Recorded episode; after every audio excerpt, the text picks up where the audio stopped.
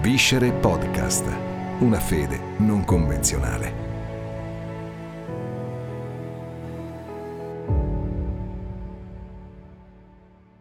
Yeah, sì, benvenuto a un nuovo episodio di questo podcast. Siamo all'episodio numero 72 e questo... Ah, sono emozionatissimo. Yes, sì, sì, dai, sorridi che Cristo ti ama, come dicevano alcuni. Dai, dai, dai. Siete pronti per questo episodio? Io sì. si nota? Nel Vangelo di Marco, capitolo 5, versetto 20. Allora l'uomo se ne andò e incominciò a annunciare in tutto il territorio delle dieci città, la Decapoli, le grandi cose che Gesù aveva fatto per lui. E tutti ne erano profondamente meravigliati. Yes! Marco 5 è uno di questi capitoli della Bibbia che wow! Wow, se, met- se alcuni pezzi sono drammatici di, di, della parola di Dio, sia altri sono commoventi, un po' romantici, cantici di cantici, sia altri sono molto poetici. Questo sarebbe un, questo, se fosse se questo, ogni capitolo della Bibbia fosse un genere di, diciamo, di un film, questo sarebbe di azione. Yeah. Perché qua noi troviamo il ministero di Gesù, che è durato circa tre anni e mezzo, no? I primi 30 anni della, della sua vita, eh, non è che ne abbiamo ta- granché, no? Abbiamo alcuni flash, abbiamo alcuni spunti lì, abbiamo alcune storie soltanto, della, de- per esempio della sua nascita, eh, quando si perde dalla vista dei suoi genitori, e ai 30 anni c'è il suo battesimo.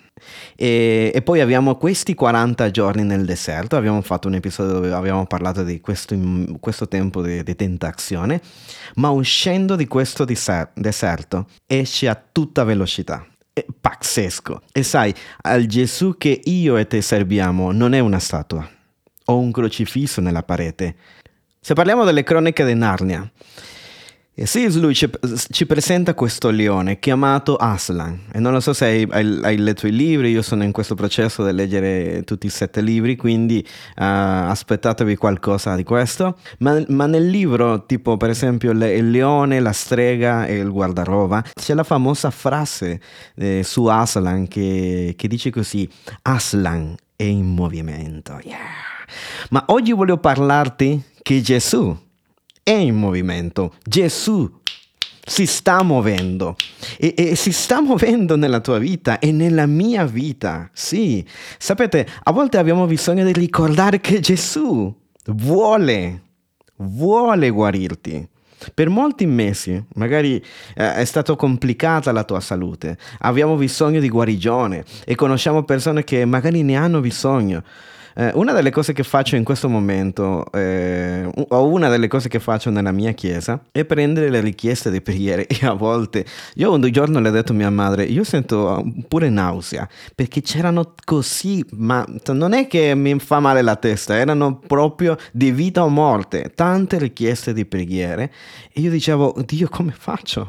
C'era gente in ospedale, bambini neonati in pericolo di vita e altre... Pa- e, e stavano accadendo delle cose molto pazzesche in vita dei credenti. Eh? E a, a volte dobbiamo essere sinceri. Abbiamo bisogno di questa parola, un miracolo. Abbiamo bisogno di, di che qualcosa possa cambiare eh, quello che i medici hanno decretato, no? E io credo che Gesù si sta muovendo. Anzi, il termine teologico è Cristo cinetico. Yeah. Cinetico vuol dire che si sta muovendo. Hm? Vuol dire Cristo in movimento.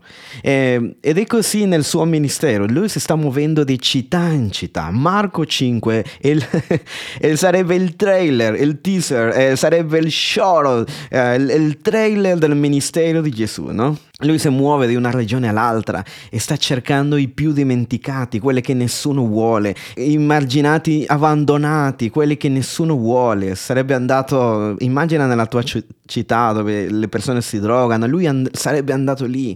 E in Marco 5 trovi come un riflesso di questo, no? Come ti dicevo, il trailer no? de, de, de, del ministero di Gesù e lui non si ferma. E nel momento che sto registrando questo, in teoria sta già uscendo negli Stati Uniti la terza stagione di Chosen e sta toccando un po' di questo, no? Cristo in movimento e, e sta, sta, presentando Marco 5, no? E queste storie che stiamo per vedere. Perché Gesù, ragazzi, non so chi sei, non so chi mi sta ascoltando dall'altra parte, ma, ma, tu dici, ma questo ragazzo è pazzo, ma io ti sto parlando di un Gesù che non è appeso lì, non è lì eh, sulla croce un legno, non è una statua, non è, una, non è di legno lì cioè, che, che, ogni tanto ti dimentichi che, che, che c'è veramente. Non è una statua, non è un po' di marmo, non è sì, una pietra, no, e non è neanche qual- una idea che qualcuno si è alzato al mattino e ha detto, vabbè, inventiamo che esiste Dio. E mm, creiamo un modo di controllare le masse. E noi, sai, teoria di cospirazione, laviamo il cervello delle moltitudini, dominiamole così, creando una religione. Il Gesù che io adoro, il Gesù che molti di quelli che stanno ascoltando queste podcast, che si riuniscono ogni mattina da duemila anni, hm? non è morto. Hm? È vivo. E lui si trova lì dove stai ascoltando, così come è con me in questo momento che sto registrando.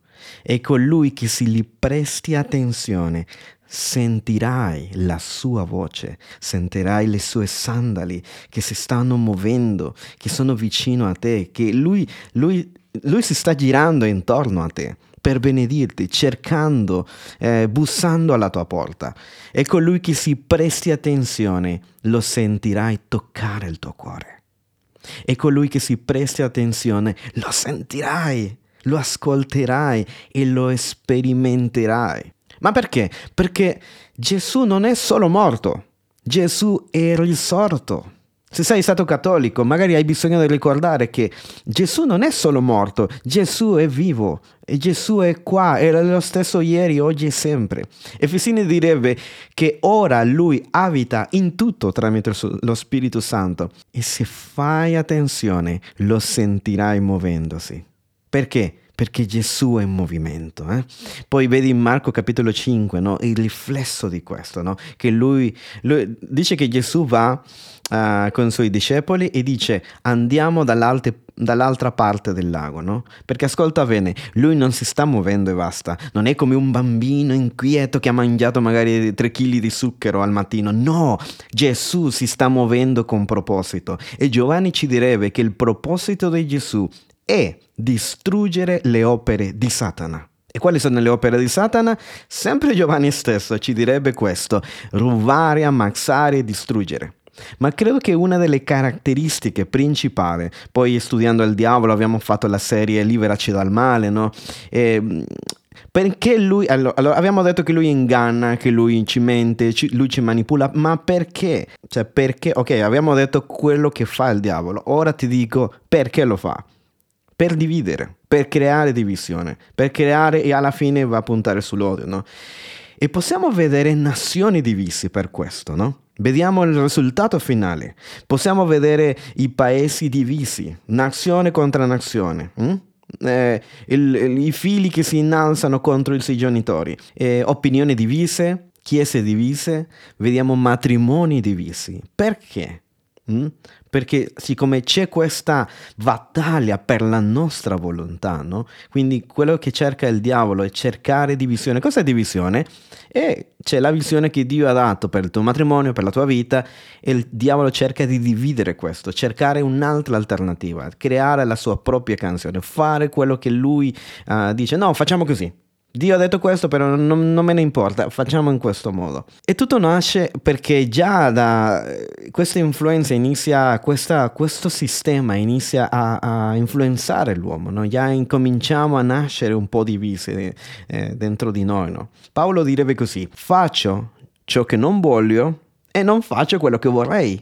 Quindi c'è una contraddizione, eh? ti identifichi con questo? E questo è un esempio di quello che sto dicendo. Cioè, lui voleva fare una, la cosa giusta, ma non ci riusciva. E ci sono queste divisioni. Perché? Perché il male c- cerca sempre di attirare a una visione diversa di quello che Dio ha detto. E questo, come abbiamo detto anche in altri episodi, passa del personale, a, dell'individuo no? al pubblico, alla società, a, a, sì, alle masse. No?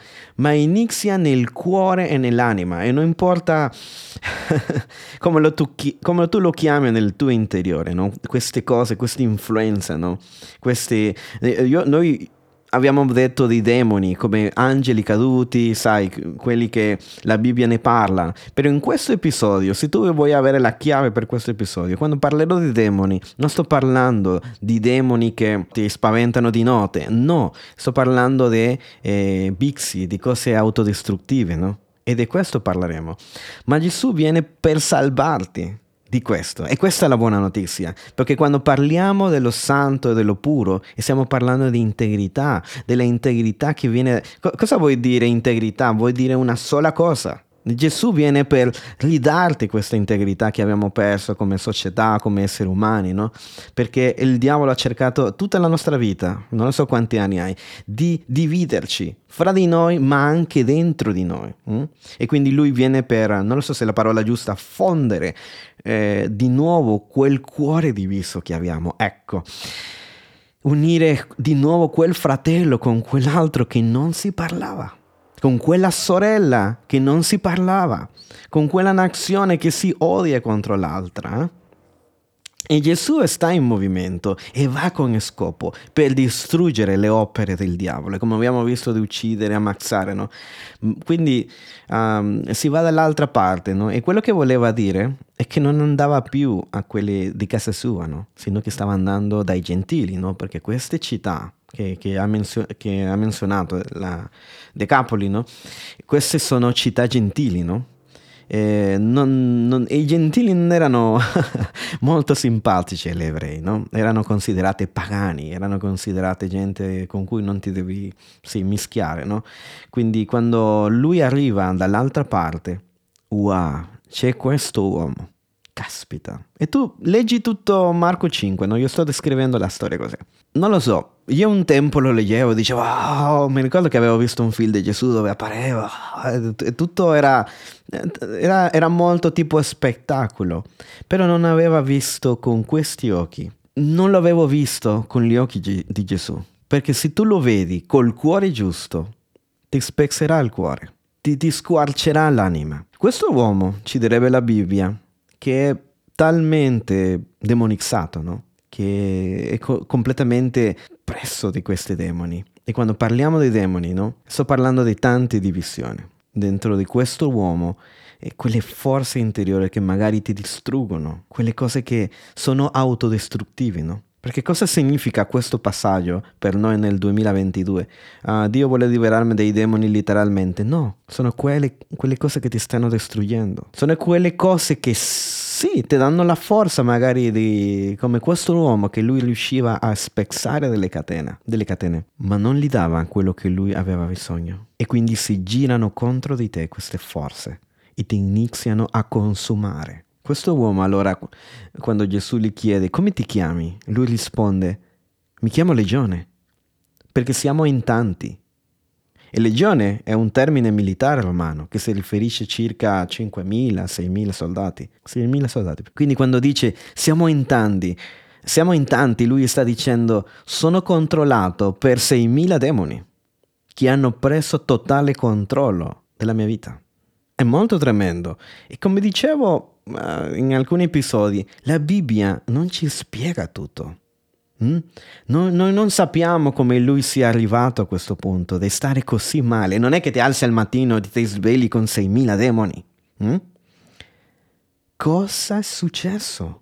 Possiamo assumere, possiamo tirare fuori magari alcune conclusioni. E non sto dicendo che teologicamente è giusto, che, che c'è una prova, perché è così, però possiamo assumere per esempio che lui, che questo demone, no? questi demoni stanno usando un termine militare. Magari possiamo dire che è stato un trauma della guerra. Eh? Quante cose orrende succedono nella guerra. Magari è stata la guerra a ridurre questo uomo in questo modo, no? Vedere tante violenze, sangue, magari la sua famiglia è stata uccisa e finisce per essere traumatizzato. O magari come ho visto tante volte, e lo dico sinceramente, mm, non sto qua a raccontare neanche situazioni, nomi, però parenti, amici, anche ministri che ora conosco. Magari è stato un tipo di abuso infantile, perché ho visto come consuma l'abuso infantile alle persone. Un abuso severo, severo, cru- crudele, verbale, fisico, sessuale. Quindi non sappiamo. Ma ora questo uomo vive in un grande pericolo. Vive al filo della città. Hm? Vive al filo anche di perdere il poco che le rimane della sua umanità. È proprio a un passo piccolino di andarsene completamente, cioè di dire ok, questo è un ex umano, non è più un umano, cioè è un ex umano. E quindi lottava con questi demoni, no? E, e all'inizio magari le davano forza, stavano cercando di, inca- di incatenarlo al- alle persone no? per, per trattenerlo perché magari era violento. E allora riusciva a rompere queste catene. Hm? Però ci è voluto 6.000 demoni per farlo, no? Quindi sì, tanti angeli, 6.000 angeli secondo me possono rompere le catene. cioè, perché la gente cercava di tenerlo, no? Cioè, perché magari spaventava la gente. Anzi, spaventava la gente. La gente era, era, aveva questo problema no? nella loro città. E queste stesse demoni no? che, che, magari le hanno dato questa forza sono, sono andate sono andati a finire, no? che, li, che, lo hanno ridotto eh, e lo hanno portato nei cimiteri. Hm? Perché ora questo uomo non si menziona neanche il, il nome, ha più cose in comune con i morti che con quelli che sono vivi.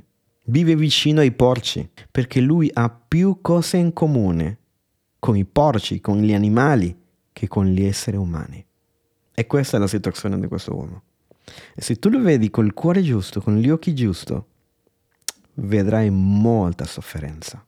Mm? Non dirai, ah sì, perché magari hai giocato la guida. no, no, no, fratello, non sorella. E comunque, tutti, questa è un'allegoria, perché sono qua in, in, in un senso profetico, poetico, in un senso, in un senso evangelistico per te oggi tutti viviamo con quella dualità e tensione, perché non siamo né animali né siamo nemmeno angeli, siamo materia, siamo, siamo qualcosa di fisico e anche mistico. Siamo qualcosa, siamo, abbiamo un corpo, corpo fisico, però siamo anche spirito, cioè siamo il mix, un punto fra il cielo e la terra, no? Mm? Fra questo mondo e l'altro. E c'è qualcosa di divino. Però sembra che questo uomo che ha avuto la, il soffio di vita dentro di sé, cioè, n- non se le riconosce più, non si vede più il soffio di vita, l'immagine di Dio in lui. Però comunque c'è qualcosa che ti porta sempre a cercare, a cercare perché ci sarà qualcosa di altro che questa vita. Mi immagino che pensava questo uomo a un certo punto. Ma allo stesso tempo, la stessa gravità della situazione no, ti manda giù. Come ti dico, non sappiamo il nome di questo uomo, ma è completamente abbandonato al suo lato più animale, più fisico e ha perso, apparentemente, ha perso quell'immagine di Dio in lui. E arriva a un punto così rischioso questo uomo che lui vive separato dalla comunità e non accetta più. Lui passa vagando perché è pericoloso per gli altri, no? Non ha più direzione di vita. Mm?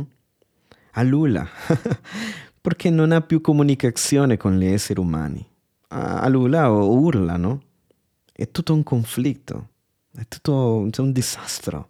Passa il tempo, magari passa il tempo tagliandosi, no? Cercando di uccidersi. E Gesù viene e le chiede, come ti chiami? E lui le dice legione. E c'è qualcosa di profondo quando noi meditiamo su questo termine o questo nome.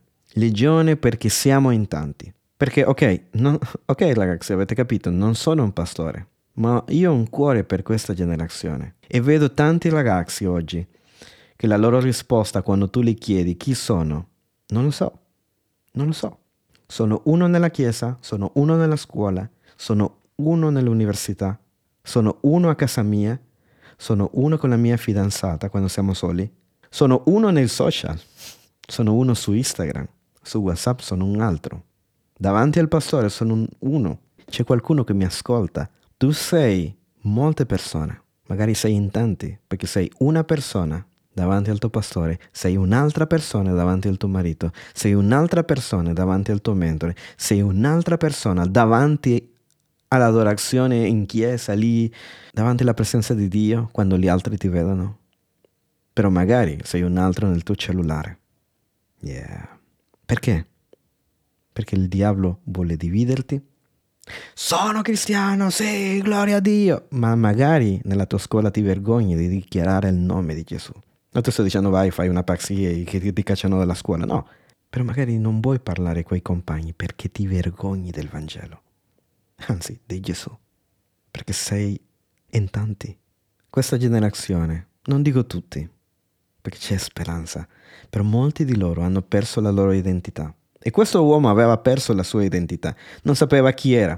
Eh, no, cioè non, non diceva sono Edu, diceva no, siamo in tanti neanche capisco chi sono veramente. Alcune persone oggi dicono mi sento, oggi mi sento uomo, oggi mi sento donna. Vedi la, vedi la divisione. Oggi mi sento bi, oggi mi sento trans, oggi mi sento lesbico, lesbica. E un giorno questo uomo, vedi questi 13 uomini, no? Gesù e i suoi 12 discepoli, e scendere di una barca.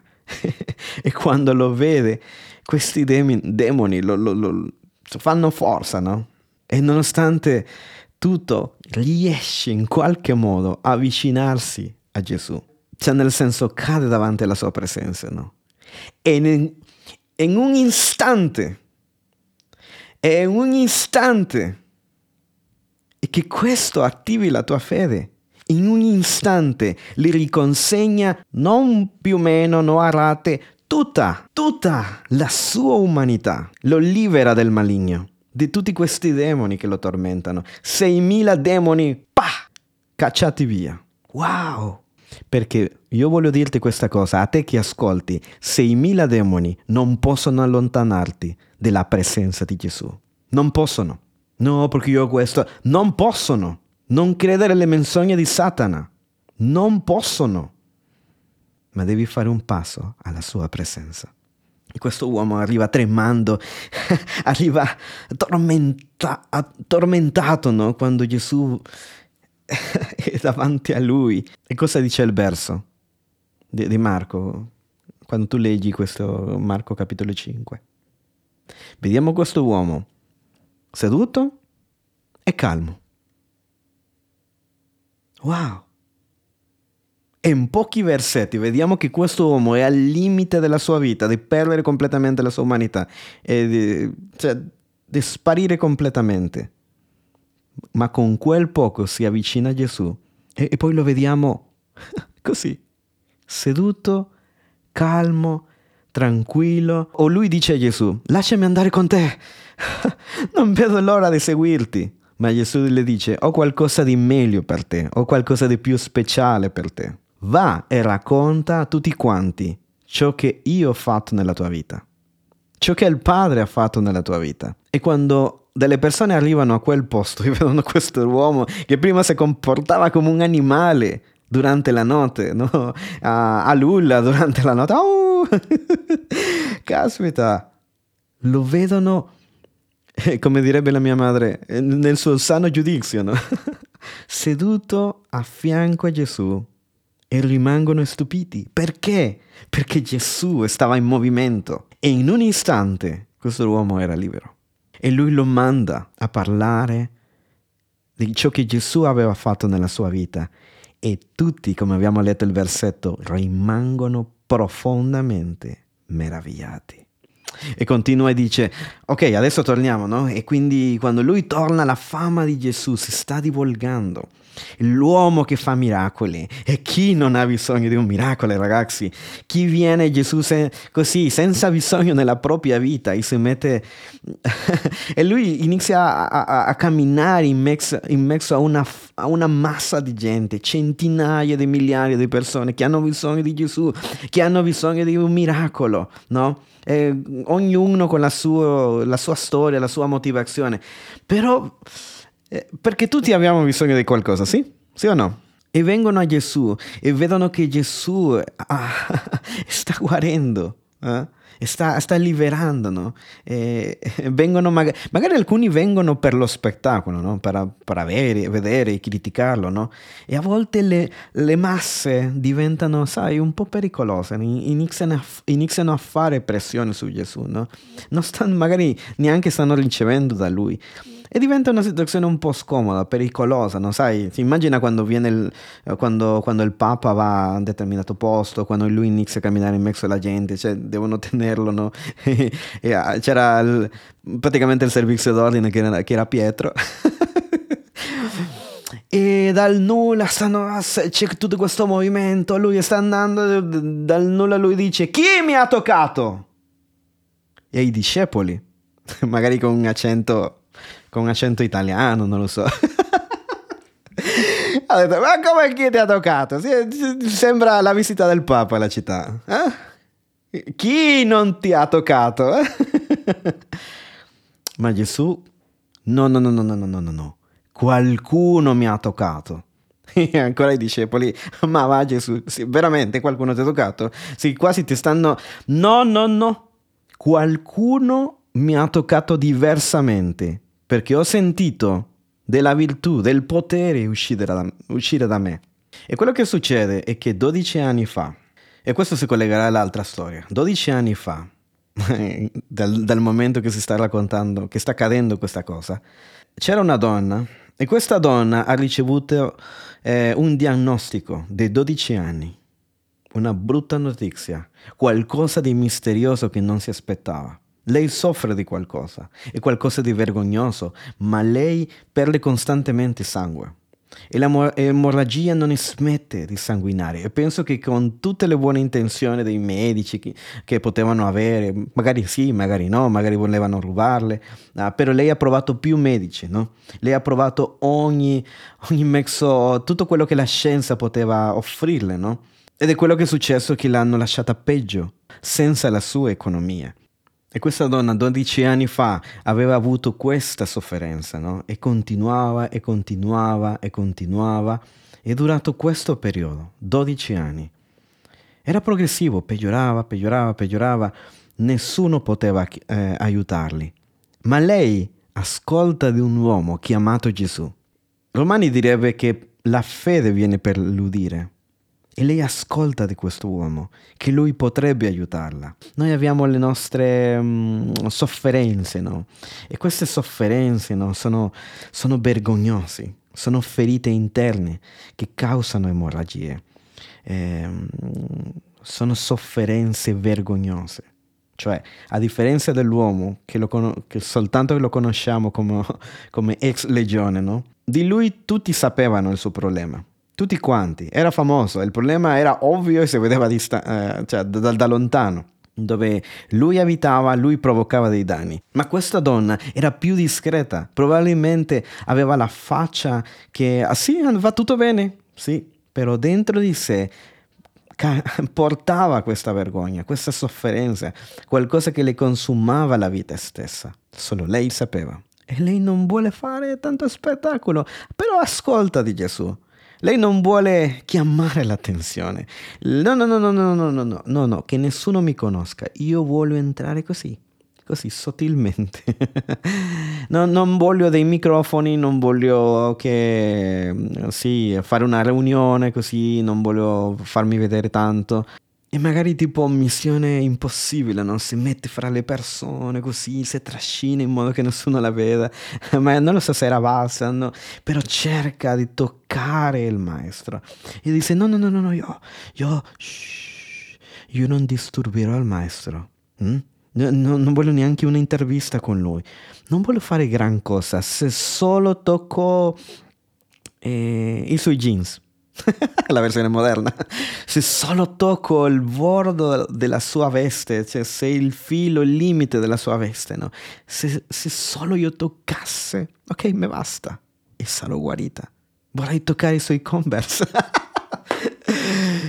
il, il limite dei suoi, cioè, dove finiscono i suoi Levi's. io credo che sarò guarita. Quindi lei si mette molto discreta, inizia a entrare lì, fra migliaia di persone. Magari potevano schiacciarla, no? Perché si stavano facendo forza a Gesù. Figurati, cioè, nel senso era, era una, un'impresa incredibile. Con lo sforzo umano lo tocca e fa lo sforzo umano e dal, riesce in qualche modo a toccarlo. E qualcosa si asciuga. Wow! E non so... Allora, io non so quali sono tuoi, le tue sofferenze vergognose. Magari qualcosa, qualcosa di sessuale, magari una mancanza di perdono o non riuscire a perdonare, magari un maltratto nella famiglia, magari una dipendenza all'alcol che nessuno sa. E tu dici che pena, io non voglio che nessuno sappia questo. Magari un problema economico che nessuno sa, che visto la situazione non ti va di condividerlo con nessuno. Io non voglio, voglio che tutti pensano che sta andando bene nella mia vita. Ma è una emorragia che ti sta togliendo la vita. Cos'è un'emorragia? Perdere vita. Il sangue rappresenta la vita. Quindi qualcosa che ti sta succhiando la vita. E lei si avvicina. E Gesù sente il potere uscire da lui. E quando sente su- questo potere uscire da lui, perché lui stava andando eh, e dice chi mi ha toccato? Chi è stato che mi ha toccato? E gli altri, vabbè. tipo, se- sembra un po' divertente, no? Sì, tutti ti abbiamo toccato. Ma qualcuno mi ha toccato in modo diverso, dice Gesù. Quindi immagina la vergogna. Gesù fa questo dramma. Chi mi ha toccato? Ma immagina come si sentiva questa, questa donna. A parte che lei doveva stare un po' lontano dalle persone, no? In teoria anche ritualmente secondo la legge. E penso che capiamo la differenza, no? Non è lo stesso di dire, ah sì, ti amo, che dire ti amo.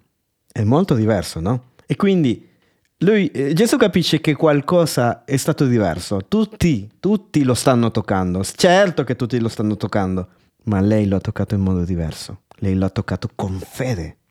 C'era qualcosa in lei diverso. E quando Gesù dice, gli sta chiedendo, chi mi ha toccato? Lei vede la donna. Ascoltate bene, lei vede questa donna. E quando vede questa donna, lei sa. E lei sa che lui sa. E Gesù sa che lei sa che lui sa. e hanno questi momenti, no? Uh, lo sai, vero? Sì, sì. Ok, si capiscono. Gli sguardi, no? Wow. È come quando qualcuno ti corregge, no? E Gesù magari drammaticamente, cineticamente dice chi mi ha toccato, tipo come un leone, per farsi sentire, per mettere in evidenza lei, no? Ma dice che queste parole con molta tenerezza, figliola, la tua fede ti ha salvato. Vai in pace, guarita, tranquilla.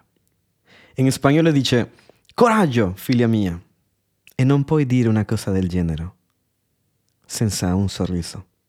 Io credo che la guarda e le dice, ah ecco, coraggio, però perché coraggio? Dobbiamo parlare fede, di fede per un secondo e poi continuiamo con Marco 5. Il miglior eh, sinonimo di fede non è certezza. So che, uh, cos'è fede? Certezza. So che lo so. Però secondo me il miglior sinonimo di, eh, è fiducia. Mm? E detto questo, possiamo tradurre questa frase così, mm, che perché non è stata scritta in italiano, sì, non in greco. Coraggio, figlia mia, perché ti sei fidata di me. Ecco perché sei guarita, perché ti sei fidata di me. Coraggio, animo.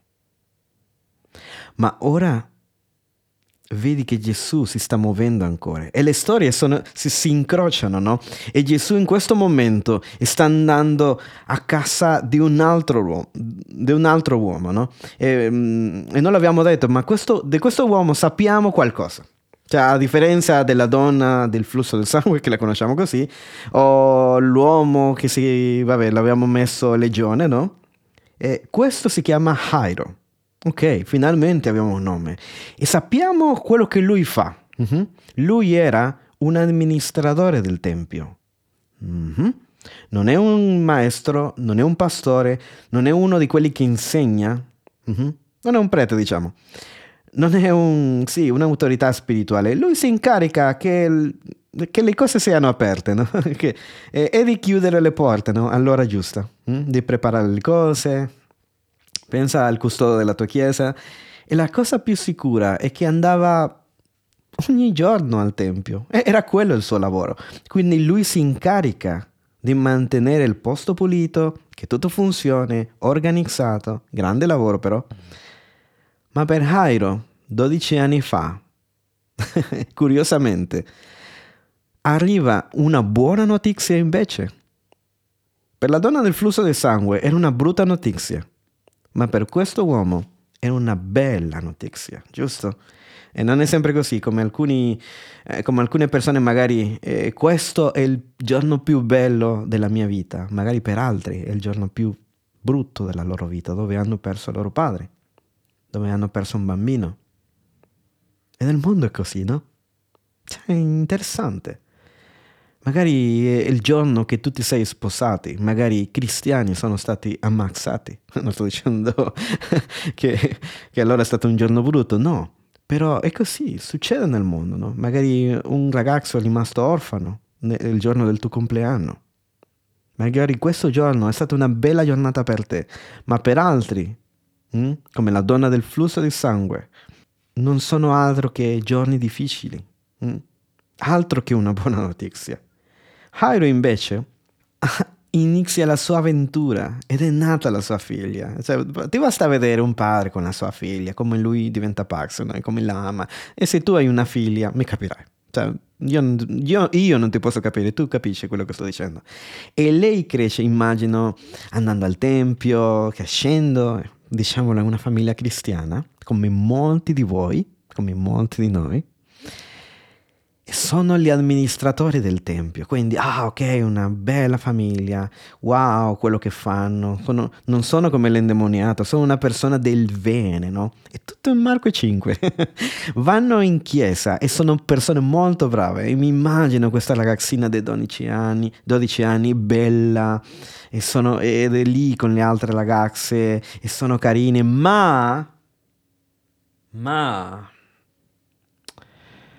Poco fa, a questo evento che Gesù sta andando in questa città e questo evento de- della donna del flusso del sangue che lo tocca, poco, un, po', un po' prima, non lo so, giorni, non lo so, in quella settimana, gli prende una febbre. E all'inizio uno dice, ah vabbè, ha avuto un po' di febbre, dai, curiamola. Vabbè, un pochino di preoccupazione c'è, dai, ci star- starà meglio, dai, curiamola. Ma questa febbre è diversa. E ora abbiamo la medicina, cioè stiamo parlando di più di 2000 anni fa, quindi sappiamo, ok, diamole questo, siamo un pochino esperti in cer- determinate malattie. Non sappiamo, l'autore non ci spiega esattamente cosa aveva in sé, a parte che non poteva spiegarlo con la conoscenza che c'è adesso, ma questa febbre è violenta, inizia a mangiarla dentro e ogni giorno peggiora, ogni giorno sta ancora peggio. È come ogni padre con una bambina di 12 anni che sta morendo. È disperato, ma anche lui sente parlare di un uomo che si chiama Gesù. E a differenza del legione, lui si va e cerca direttamente Gesù. Lui dice, eh, sta andando da quella parte, lui va, non so quanto tempo eh, le ha toccato viaggiare.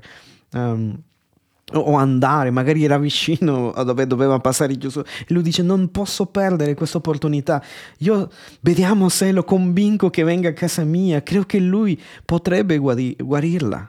E quando lui esce, diciamo per miracoli, no? perché in mezzo a una moltitudine, cioè, immagina tanta tanta gente, come fai a chiedere qualcosa a Gesù? È, è, è, difficile avvicinarsi, è difficile chiedere, ma in qualche modo gli spiega mia figlia è molto malata e sta per morire e ha bisogno, e ho bisogno che tu venga a casa mia, Gesù vieni, vieni, vieni, sono disperato, sono, io sono una brava persona, ho servito nel Tempio, io servo Dio, cioè è, in, è un istante lui si gira e dice chi mi ha toccato? E gli dà la spalla a Jairo. E spero che tu capisca quello che voglio dire. E mi immagino, cioè, Jairo, no, no, no, no, una, cioè, io ho questo problema, ho bisogno che Gesù non si fermi, Gesù magari puoi guarirla dopo, capito? Capisci l'ansia? E, e arriva qualcuno in mezzo a questa chiacchierata di Gesù, che chi mi ha toccato, che no, che sì, che no, cioè arriva una notizia tragica e questa persona viene e le dice, Jairo, non disturbare più il maestro, la tua figlia è morta. E Jairo non può credere quello che sta ascoltando si rompe ed è distrutto e dice no. Allora Jairo dice ok, è troppo tardi e Gesù ascolta e discerne Jairo e dice dove sei Jairo? E, e Jairo dice no, no, no, no, cioè, la mia figlia è morta. No, no, basta, è finita. È finita. E Gesù dice no, no, no, no, no, no, andiamo. E le dice questo che è molto interessante. Gesù alla fine sempre dice la stessa cosa. Non avere paura non avere paura. Non avere paura. Solo abbi fede. Dice sempre la stessa cosa. Non avere paura. Confida in me. Yeah. Molto molto interessante. Lui torna Lui torna dalla morte più avanti nei Vangeli e quando mm, magari trova Maria, quando trova i discepoli, dice le stesse cose. Non avere paura. Quindi quando lo dice Jairo, non avere paura, solo confida in me, lui accetta questo e dice sì, ok, andiamo, andiamo. E, e trovano un sacco di gente pa- eh, piangendo, no?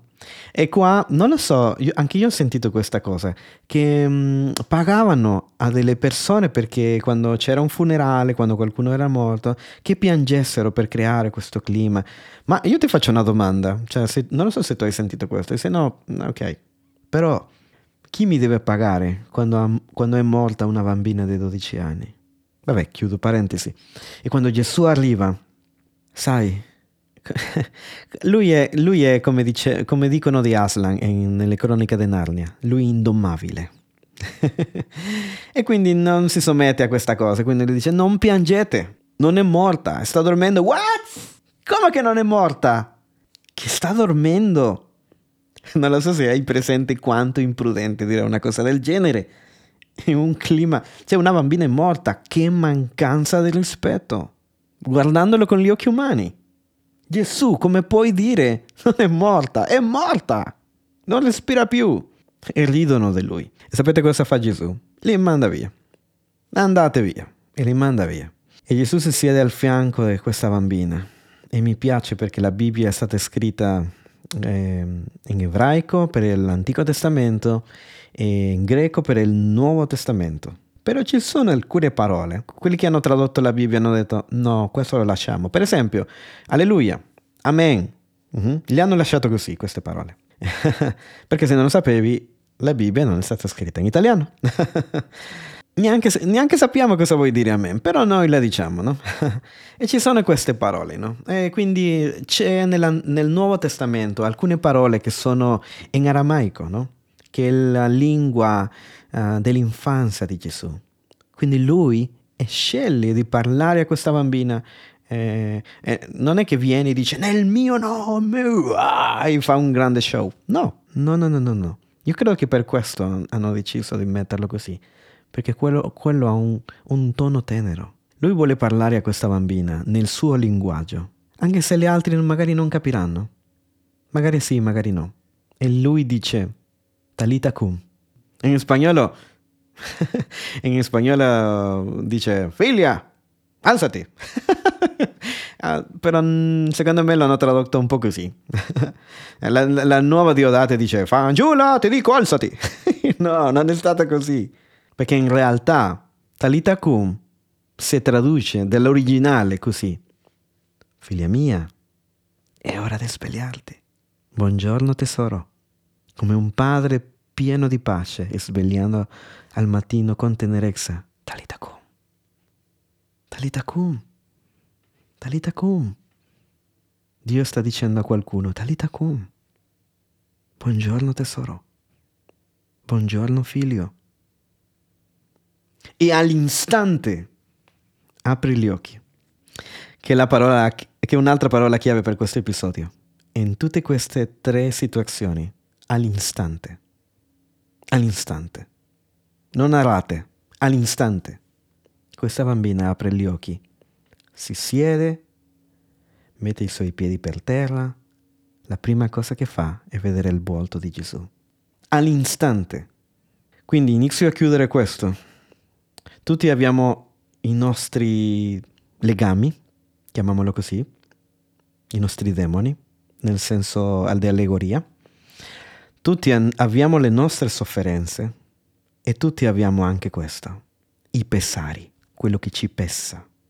Io credo che Gesù è potente per svegliare tutto quello che è morto nella tua vita. Magari è una visione morta, è un progetto che è morto, magari una chiesa che è chiusa, Gesù fa qualcosa di raro in questa ultima storia. Lui dice, lui dice, non dite a nessuno che ho fatto questo. È strano, no? Perché all'indemoniato le ha detto, o all'ex indemoniato le ha detto, vai, racconta a tutti, mettelo alla luce. E mi immagino che cioè, se accade una cosa del genere, subito lo vogliamo mettere su Instagram, che diventi virale, dobbiamo far sapere che Gesù ha risolto qualcuno. Anzi, Gesù ha risuscitato soltanto in tutto il suo ministero tre morti. Lazzaro, il figlio di una vedova, mm, che lei stava piangendo, lui si avvicina e lo risuscita, e la figlia di questo uomo. Allora, io ti do la mia opinione del perché. Credo che Gesù sta agendo fuori del tempo, perché non è il tempo ancora di risuscitare i morti. Perché?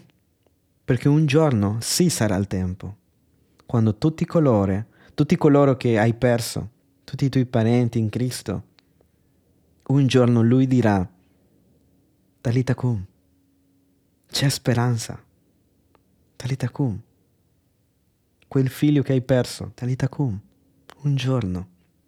Però comunque Gesù è in movimento. Dove voglio arrivare? Hm? Questo Gesù ancora si sta muovendo oggi. E, can- e noi cantiamo nella nostra chiesa, eh, anche se non lo vedo, lui si sta muovendo, anche, sì, quella canzone famosa, no?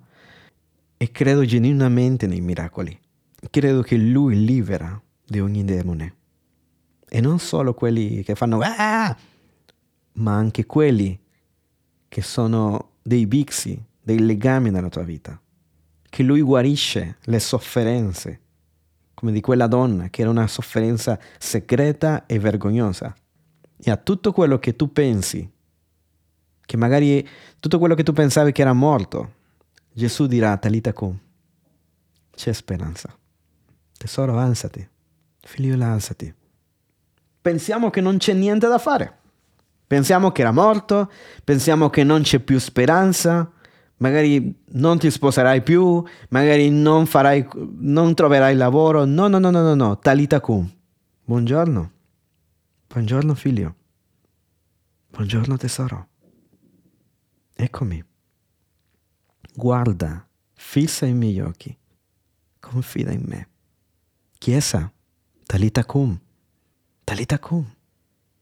Lui non è morto lì con la cangrena nelle gambe. No, no, no, no, no, no, no. Lui è in movimento. Il, il problema del cristiano moderno è che, che vuole qualcosa, ma è con le braccia incrociate. e nelle tre, versioni, nelle tre storie noi vediamo una risposta. Vediamo che questo con 6.000 eh, demoni ha in qualche modo non lo possono allontanare di Gesù e fa un passo verso Gesù. Sì, Gesù arriva alla città, però lui fa un passo, riesce a farlo. Questa donna viene e strappa il suo miracolo. Mm? Si fa passo fra le folle, no?